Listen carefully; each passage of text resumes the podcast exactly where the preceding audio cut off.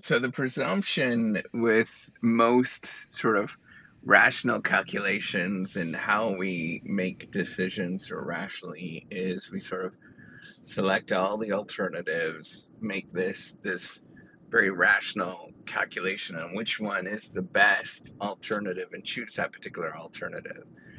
And um, I want to point out that often the processes in between doing that is very hard to do. And some days you just don't feel like making a rational decision.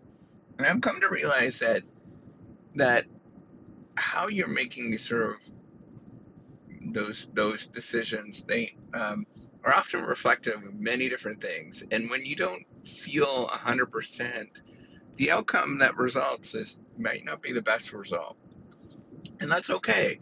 That's where I want to, to sort of let people realize or, or to tell you it's okay not to have a perfect result or a perfect decision or make the right choice all the time.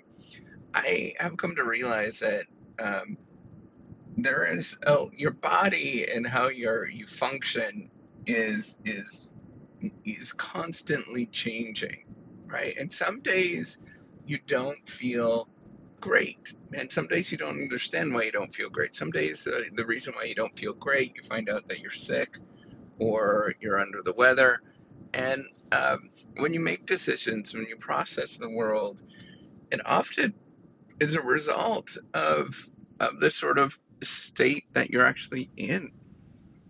And whether it's, you know, you're just in a, in a bad emotional state or, you know, you have you know, significant elation, you're super happy, uh, all of those things sort of color how you're seeing the world and feeling about the world and what choice you'll ultimately make as a result of that. So, um, you know, what I want to sort of suggest is if you're making, you feel like you made bad choices or you feel like that you're not up to your your best self in terms of being able to work it's fine. It it's part of the process. It's part of life to have ups and downs. And you don't have to make the right choice. You don't have to be maximized. You don't have to be fully efficient all the time.